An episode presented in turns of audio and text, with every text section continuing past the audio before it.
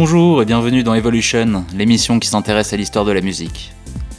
Après avoir parlé du développement de la folk et de la country dans la première moitié du XXe siècle, je vais désormais m'atteler à expliquer l'arrivée du rock'n'roll, le mouvement qui marqua l'industrie musicale des années 50.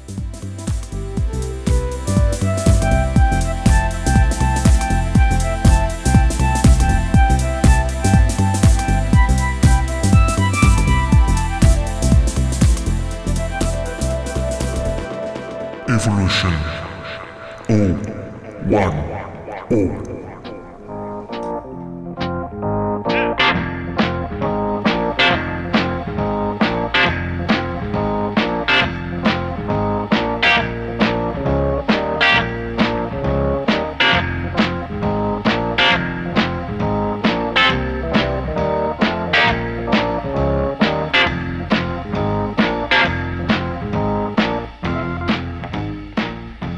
terme de rocking and rolling était au départ utilisé par les marins depuis le XVIIe siècle en référence au mouvement du bateau et avait acquis par la suite une connotation sexuelle. Dans la première moitié du XXe siècle, il était alors utilisé surtout dans le jargon afro-américain, en référence à la fête et à la danse, mais aussi au sexe. Ainsi, de nombreux enregistrements de blues et de rhythm and blues contiennent l'expression de rock, de rock and roll et de rocking and rolling.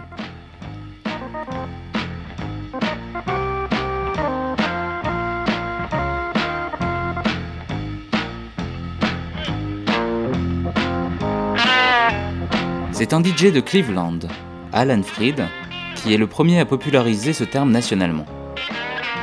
Son émission, créée en 1951, diffuse aussi bien du blues et du rhythm and blues noir que de la country blanche, et elle est écoutée par les deux communautés. Fort de son succès, il signe en 1954 un contrat avec une radio de New York pour une diffusion nationale et intitule sa nouvelle émission The Rock and Roll Party. Le terme de rock and roll devient alors connu dans tout le pays et désigne ce rhythm and blues dansant qui plaît de plus en plus à la population blanche. On peut donc dire que le rock and roll désigne une musique hybride entre le rhythm and blues et la country, ce que parviendra à populariser Elvis Presley dès 1954.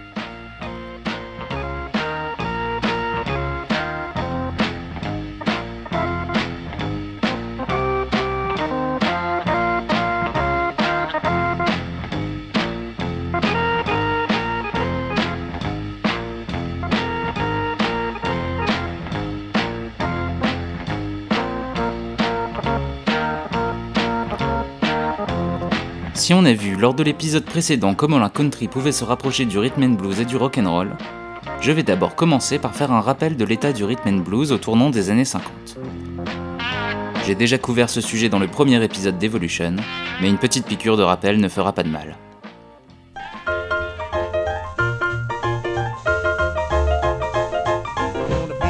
Mama. Yes, yes, I want a big fat mama. yes, yes. I want a big fat mama. Yes, indeed. I want a big fat mama. That's all you need. I want a big fat mama to tell my troubles to. Big fat I want a mama big and round Wants a big fat mama. who can really go to town. Wants a big fat A mama. fine butter boy. Big fat mama. Plenty mama to hold. I want a big fat mama who knows just what to do. In summer, warm in the fall, hot in the winter, and that ain't all. But spring she's fine, fine as wine. Four seasons mama, she's all mine. Big fat mama to set my soul on fire.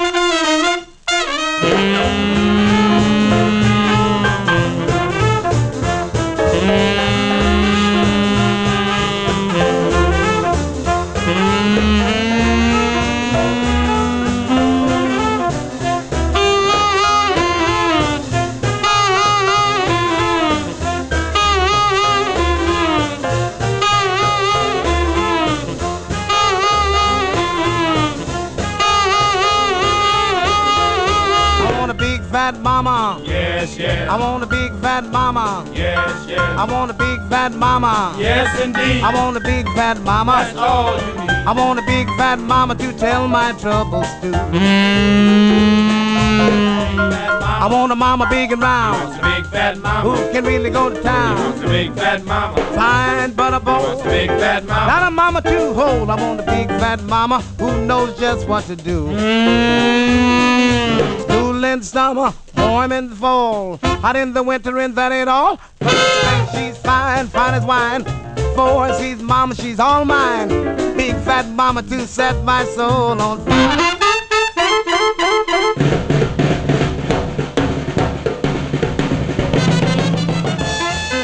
L'une des influences les plus marquantes du rock'n'roll est celle du boogie-woogie, ce genre musical initialement entièrement écrit pour le piano et qui influencera toute la musique afro-américaine des années 30 et 40.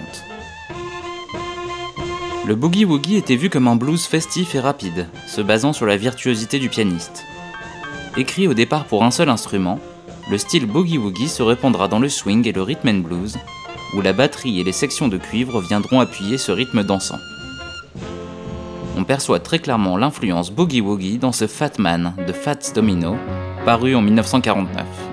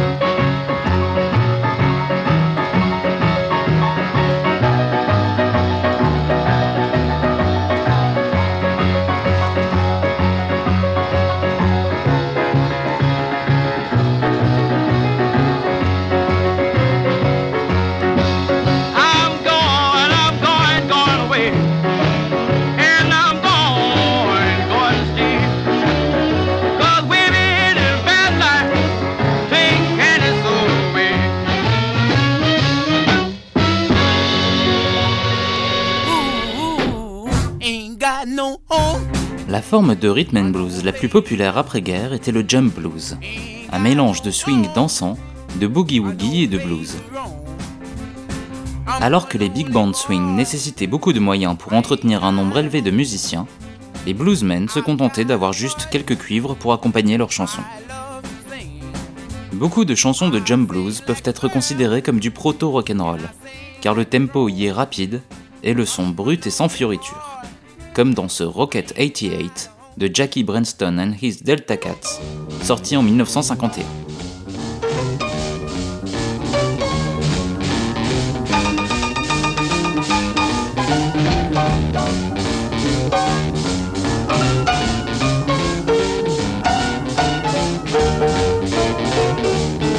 You women have heard of jalopies, you've heard the noise they make, but let me introduce my new Rocket 88. Yes, it's straight, just one way. Everybody likes my Rocket 88. Baby, we'll ride in style, moving all along.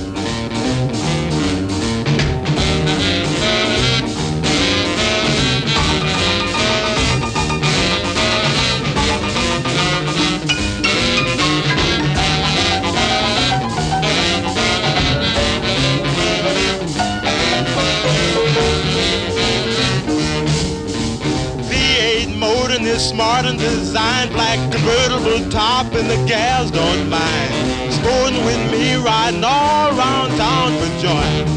Blow your horn, Raymond, blow.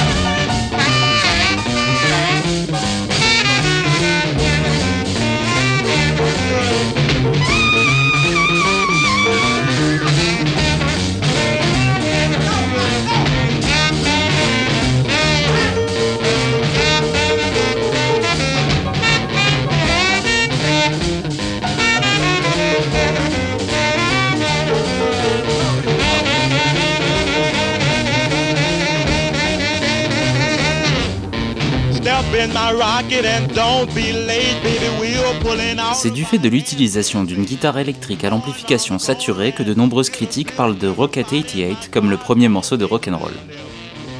Selon Ike Turner, auteur de cette chanson, ce morceau est celui qui a permis au rock'n'roll d'exister car c'était le premier morceau afro-américain qui était joué sur les radios destinées au public blanc. En accomplissant ce crossover, cela aurait donné l'idée à de nombreux jeunes blancs de jouer le rhythm and blues des noirs. D'ailleurs, Bill Haley, l'interprète de Rock Around the Clock, avait enregistré sa propre version de Rocket 88 la même année.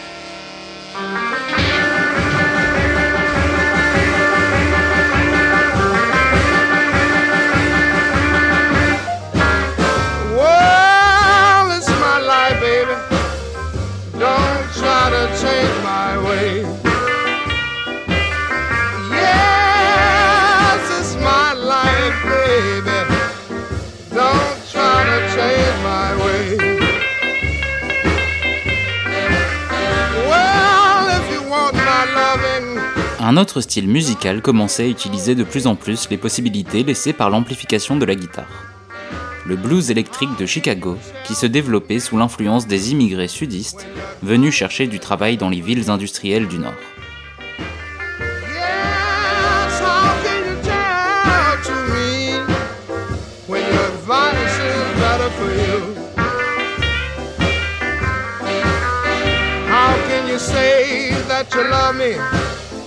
When I know you won't be true. Well, you are always telling people I drink too much. But every time I get a bottle, you add your little touch. It's my life, baby. Don't try to change my way. Well, if you want my loving, don't make no graveyard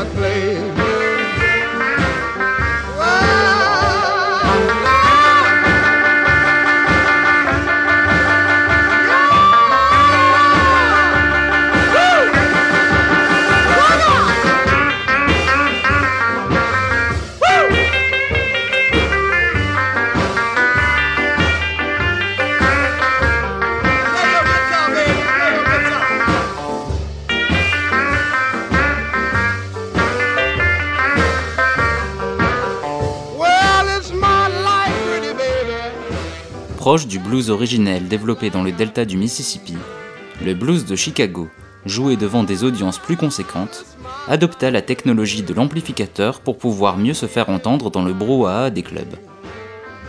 Mais bien au-delà de la simple amplification, ces bluesmen utilisaient leurs amplificateurs jusqu'au point de distorsion pour apporter une touche brute et expressive à leur musique, comme dans ce I'm Your Hoochie Coochie Man de Muddy Waters, paru en 1954 et où même le son de l'harmonica sature.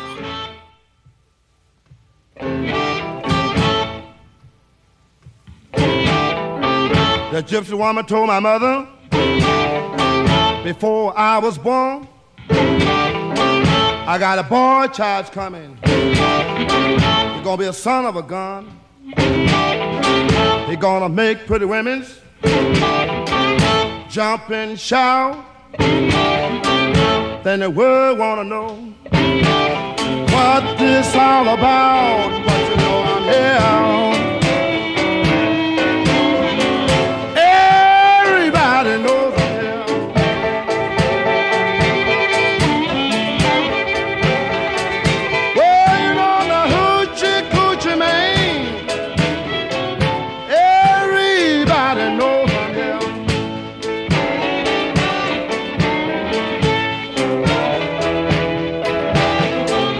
I got a black cat bone. I got a mojo too. I got the John the Conqueror. I'm gonna mess with you. I'm gonna make you girls lead me by my hand. Then the world will know the hoochie coochie man. But you know I'm here.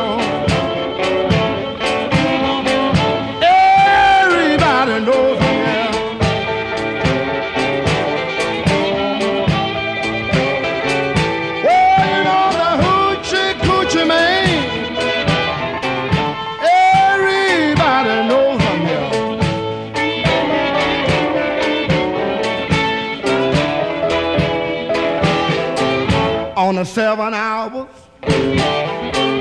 on the seven days,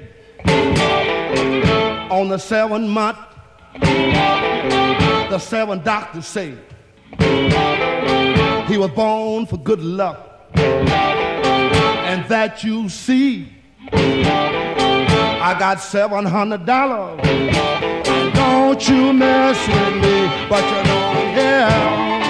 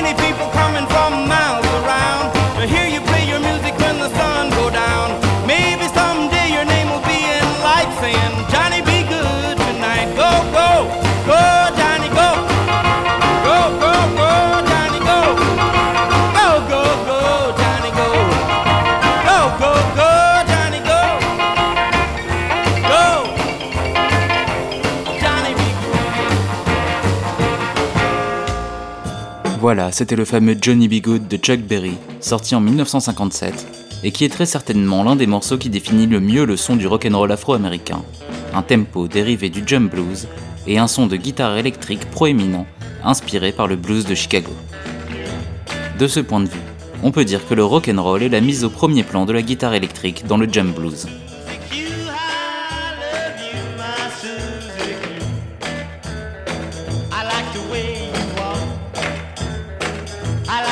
Cependant, en 1957, le terme de rock and roll désignait déjà bien plus qu'un simple rhythm and blues électrique. Plus qu'une musique afro-américaine, c'était une culture de jeunes adolescents blancs férus de rhythm and blues, mais avec un background country, ce qui donna leur rockabilly, nom porte-manteau qui mélange rock and roll et hillbilly music.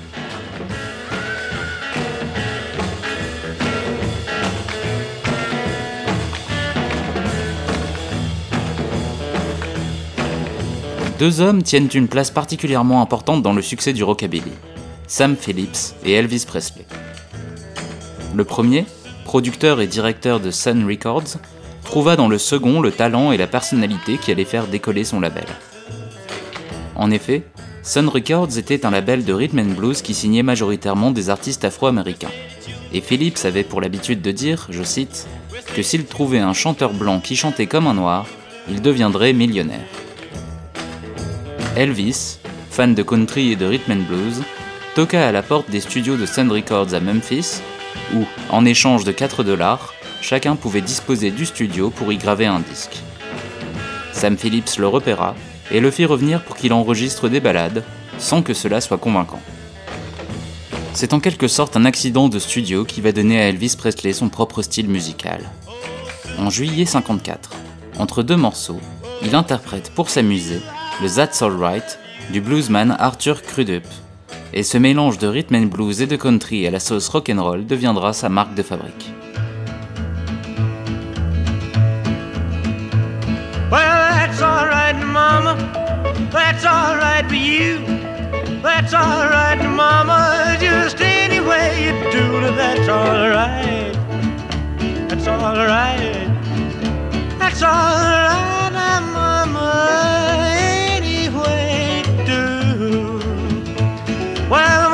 She done told me. Papa done told me too. Son, that guy you fooling with, she ain't no good for you, but that's alright. That's alright. That's alright,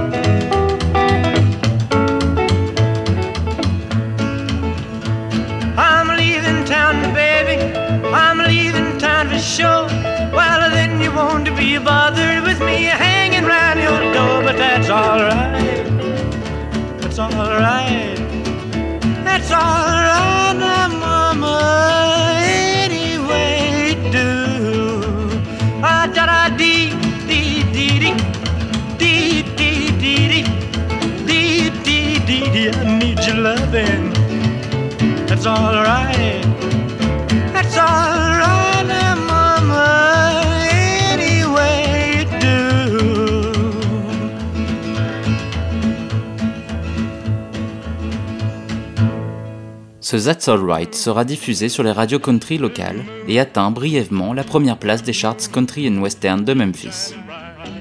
Ce disque venait de lancer la carrière de celui qui allait révolutionner la façon de vendre la musique.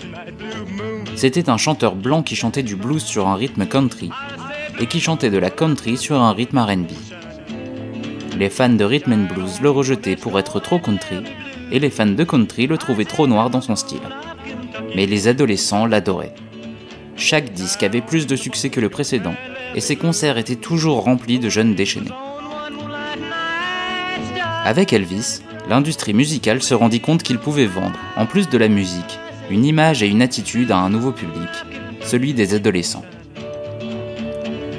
En effet, le marché des adolescents est apparu aux États-Unis en même temps que le rock roll. Jusqu'alors, il y avait une réelle rupture entre le monde de l'enfance et celui de l'âge adulte. Dès que l'on sortait du collège ou du lycée, on devait devenir un adulte responsable. Or, dans les années 50, une véritable culture adolescente va se créer, avec ses propres codes, ses vêtements, son langage, ses stars, James Dean ou Marlon Brando, et sa musique, le rock and roll, porté par un jeune rebelle, Elvis.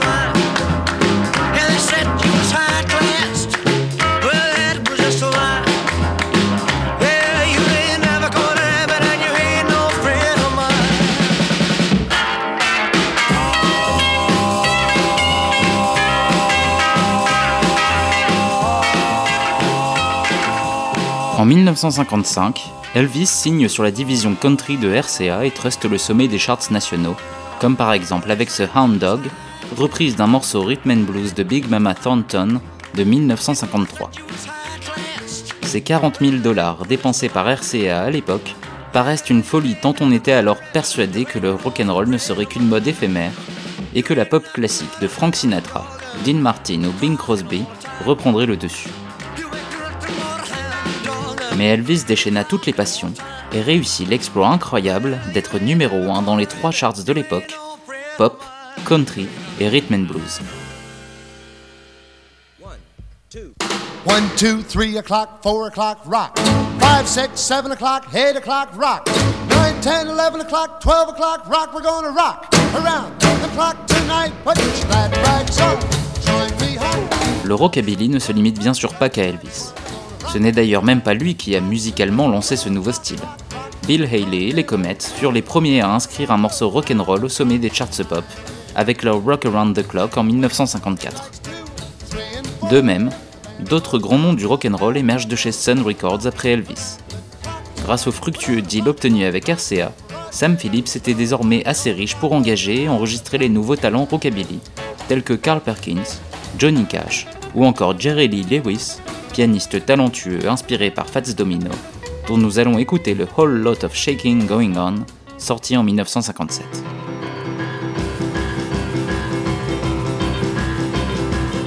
Come on over, baby. Whole lot of shaking going on. Yes, I say, come on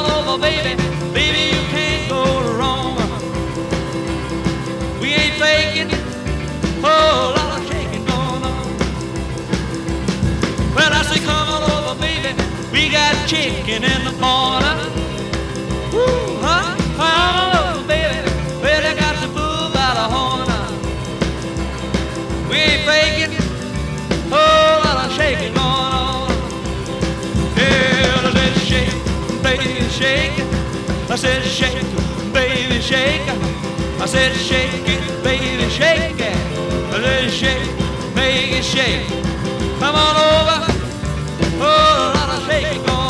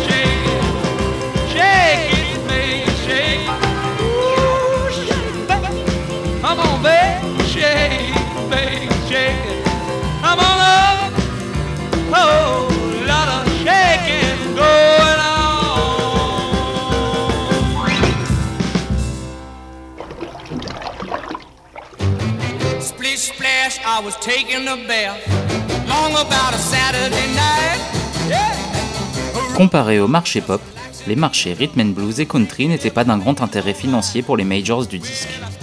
Avec moins de moyens, les labels indépendants parvenaient à obtenir des succès régionaux en plaçant leurs disques au sommet de ces charts.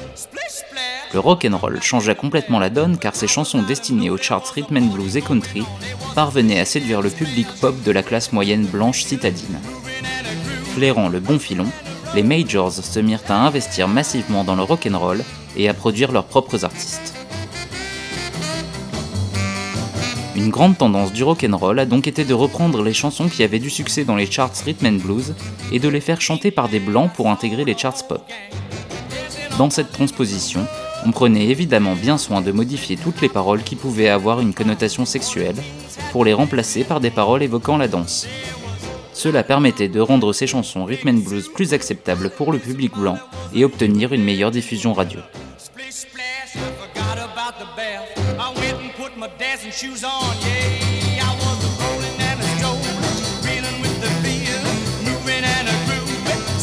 Pour se faire une idée de ce phénomène, il faut savoir qu'entre 1951 et 1953, seulement 10% des chansons des charts RB réussissaient à passer dans les charts pop. En 1954, au tout début de la mode du rock'n'roll, 25% de ces chansons faisaient le crossover. Et en 1958, 94% des chansons des charts RB passaient dans les charts pop, où elles obtenaient le succès par leur réinterprétation par des musiciens blancs. Cependant, il ne faut pas croire que tous les tubes rock'n'roll étaient des reprises de chansons écrites par des Afro-Américains. Heureusement, il y avait de vrais auteurs et artistes avec des compositions originales parmi les stars du rock'n'roll, comme Carl Perkins, Gene Vincent ou encore Buddy Holly, dont nous allons écouter le tube Peggy Sue, sorti en 1957. If you knew Peggy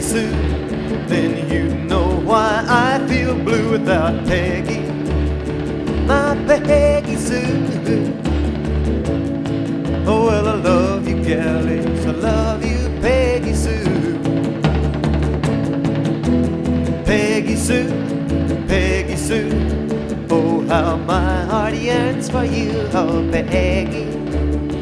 My Peggy Sue. Oh, well, I love you, gal, I love you, Peggy Sue. Peggy Sue, Peggy Sue, pretty, pretty, pretty, pretty Peggy Sue. Oh, oh, Peggy,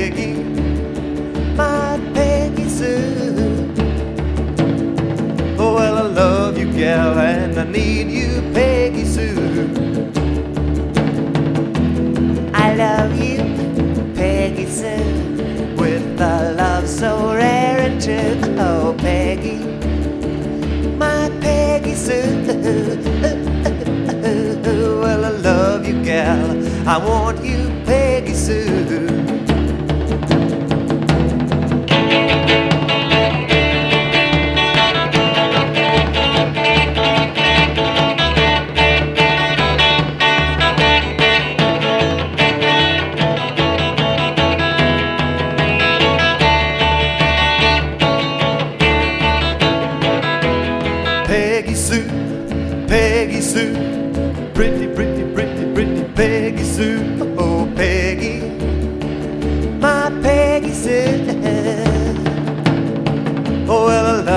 gal, yes, I need you, Peggy Sue.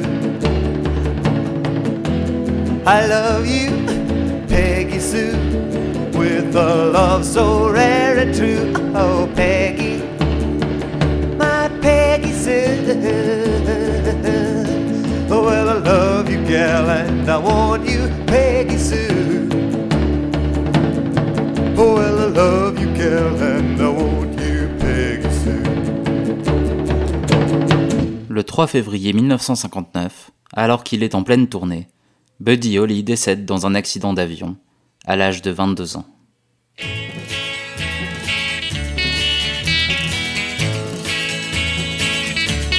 Considéré comme un véritable génie du rock'n'roll, il aura contribué à la popularisation de la formation à deux guitares, une basse et une batterie, et aura permis de montrer que le rock'n'roll n'est pas que le blanchiment du rhythm and blues. Tell me love is real. Mm.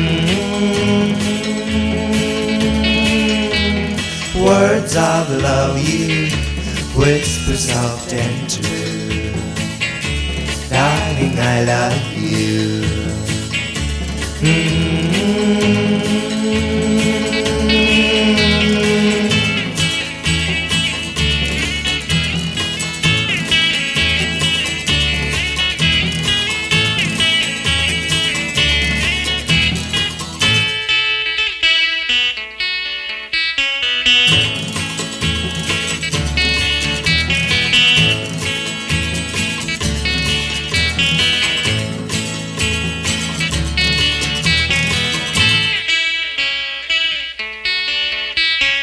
Let me hear you say the words I want to hear. Il existe aussi du rockabilly qui rend plus directement hommage à ses origines country, comme chez les Everly Brothers, deux frères connus pour leurs harmonies vocales directement influencées par la country appalachienne. Arrivés un peu sur la fin de la vague rockabilly, ils représentent l'assagissement de cette musique grâce à leur gueule d'ange et leur musique accessible. Leur influence sur les Beatles sera considérable, tant au niveau des vocaux que dans l'attitude. Ils se définiront d'ailleurs eux-mêmes au début de leur carrière comme les Everly Brothers britanniques.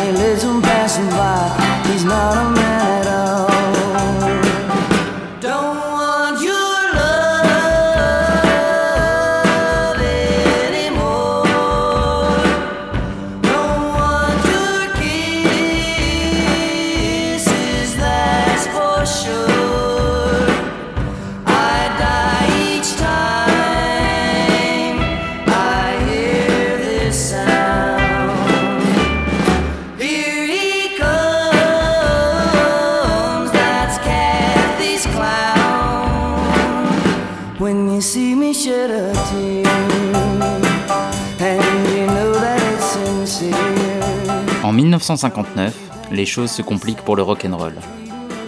Buddy Holly est décédé, Elvis est alarmé, Jerry Lee Lewis baigne dans un scandale pour son mariage avec sa cousine âgée de 13 ans.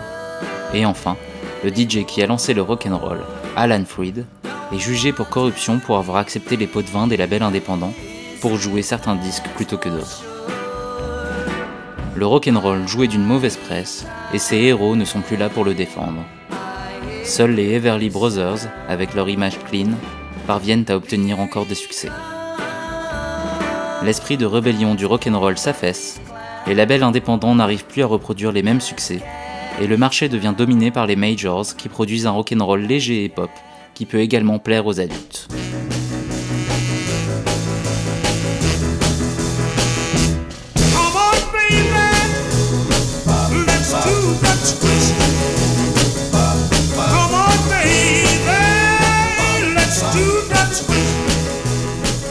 Avec la popularité grandissante de la télévision, la musique s'efface devant le visuel. La danse connaît alors un immense succès. La plus connue de ces danses est le twist, popularisé par Chubby Checker. C'est en s'inspirant de cette nouvelle danse que le chanteur rhythm and blues Hank Ballard écrit un morceau intitulé The Twist, sorti en 1959 avec un succès modéré. Après avoir repéré ce morceau, Dick Clark, présentateur d'un show télé extrêmement populaire auprès des adolescents, demande à Chubby Checker d'en faire une reprise à l'identique. Cette chanson devient alors un grand succès commercial alors que musicalement rien n'a changé. La légende raconte que Hank Ballard, ayant entendu par hasard son morceau à la radio, se félicitait d'avoir enfin réussi à percer sur une radio blanche, mais il tomba des nues quand le DJ annonça qu'il venait de diffuser The Twist par Chubby Checker. Je vous propose donc ici de rendre hommage à Hank Ballard et d'écouter l'original de The Twist.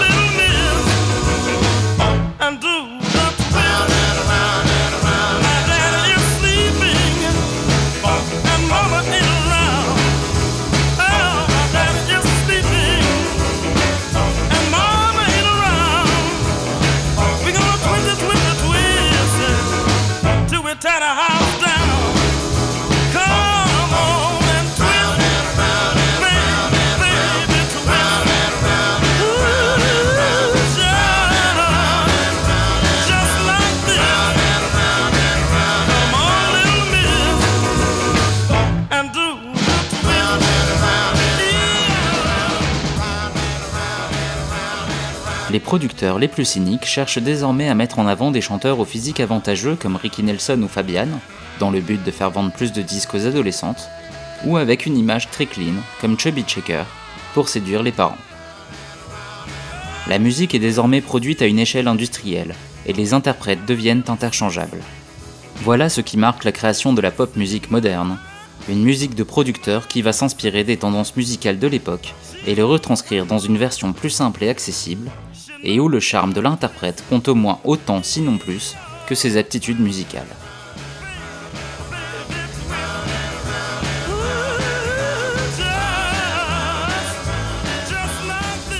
Au début des années 60, le rock'n'roll sudiste a donc presque disparu au profit de la pop new-yorkaise du Brill Building, du nom d'un bâtiment de Broadway qui abritait de nombreuses maisons d'édition musicale et de studios.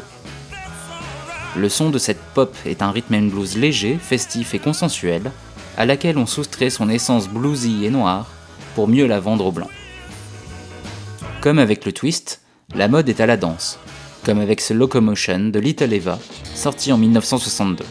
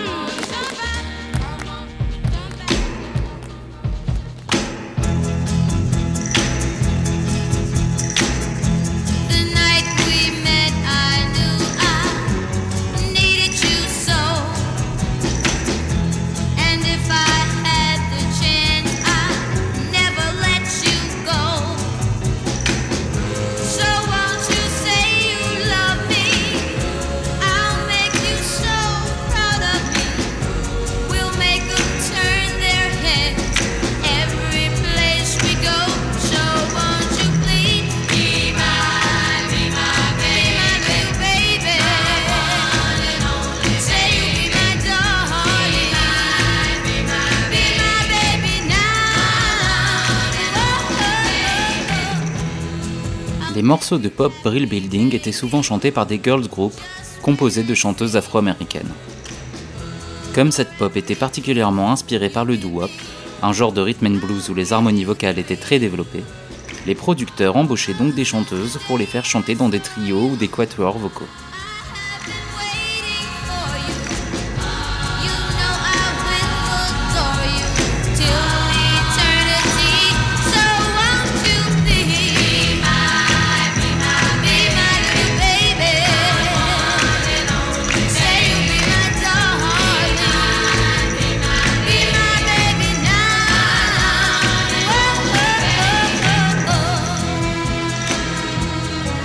Plus connu de ces producteurs est indéniablement Phil Spector, qui mit au point la technique du Wall of Sound, une manière de rendre la musique encore plus puissante et bruyante.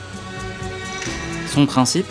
Faire enregistrer plusieurs instruments en même temps pour donner encore plus de volume. 4 pianos, 6 guitares, 2 basses, jusqu'à 15 percussionnistes. Il disait lui-même qu'il faisait du rock'n'roll wagnérien, des symphonies pour adolescents.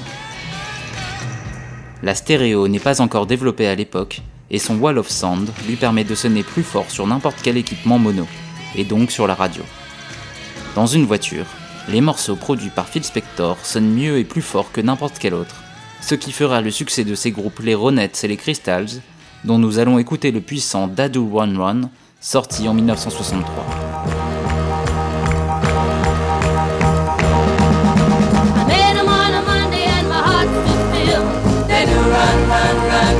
Run, they do run,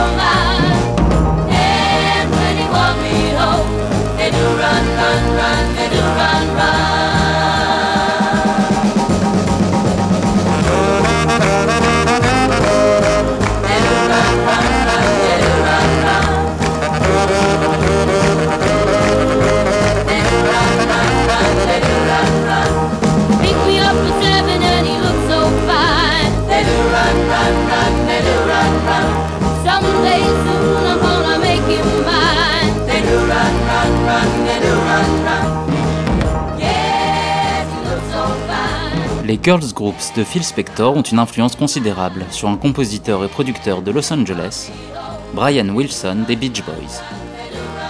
Connus pour leurs harmonies vocales complexes et leurs propos légers, les Beach Boys vont être le dernier grand groupe de rock américain avant l'arrivée des Beatles. Leurs paroles chantent le mode de vie californien, à base de filles, de voitures et bien sûr de surf, comme témoignent leurs morceaux Surfing USA, California Girls ou bien encore ce Fun Fun Fun, mélange de Chuck Berry et des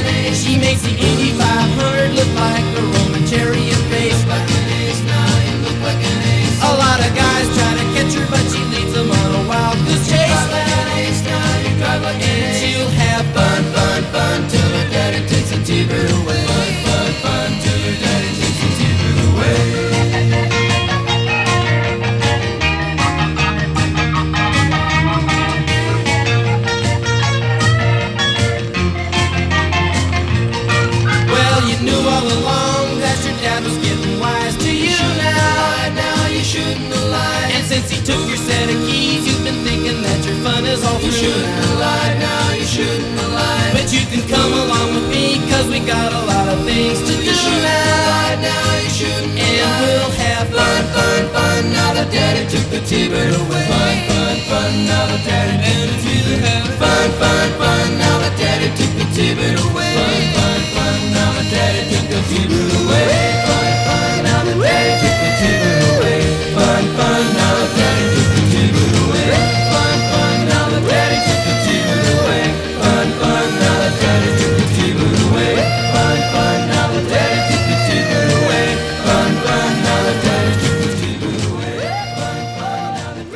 Même temps que les Beach Boys, une véritable culture musicale se développe autour du surf. Et Los Angeles commence à concurrencer New York au niveau musical, une tendance qui se confirmera au fur et à mesure des années 60. La surf music se décline en deux styles différents.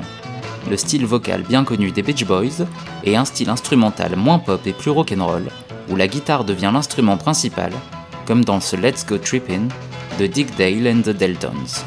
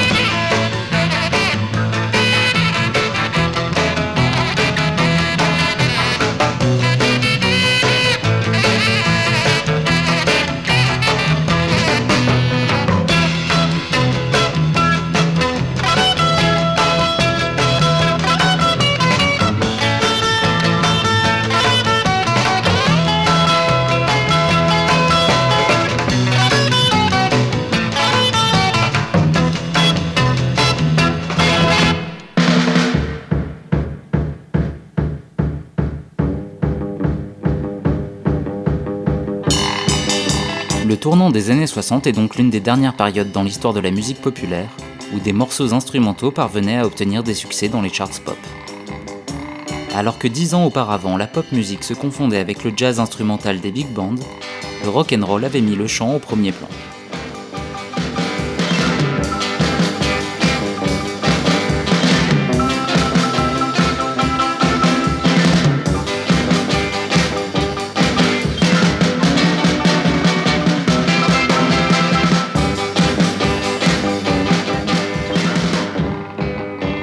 Quand les Beatles font mettre les pieds en Amérique, la surf musique instrumentale va plus ou moins disparaître. Mais les Beach Boys vont réussir à devenir leurs véritables rivaux américains, ce que nous verrons dans le prochain épisode.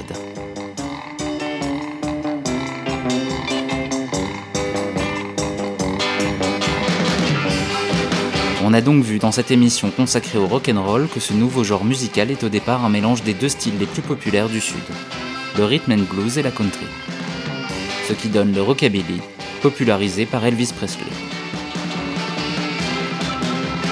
Cette variante du rhythm and blues afro-américain séduit aussi un grand nombre de jeunes auditeurs blancs et se transforme en véritable phénomène de société. Les majors du disque réalisent alors que les adolescents représentent un marché lucratif, et ils jettent leur dévolu sur le rock'n'roll. Et si au bout de seulement 5 années d'existence il finit par perdre son esprit de rébellion et par se confondre totalement avec la pop musique dans les années 60, certains artistes ont su sortir du lot des productions commerciales, comme les Everly Brothers ou les Beach Boys, deux groupes qui seront d'une influence majeure sur les Beatles. Je vous quitte donc sur ce Surfer Girl des Beach Boys et je vous donne rendez-vous dans deux semaines pour aller voir ce qu'il se passe du côté du Royaume-Uni. C'était Babu sur Comme à la radio. À très bientôt.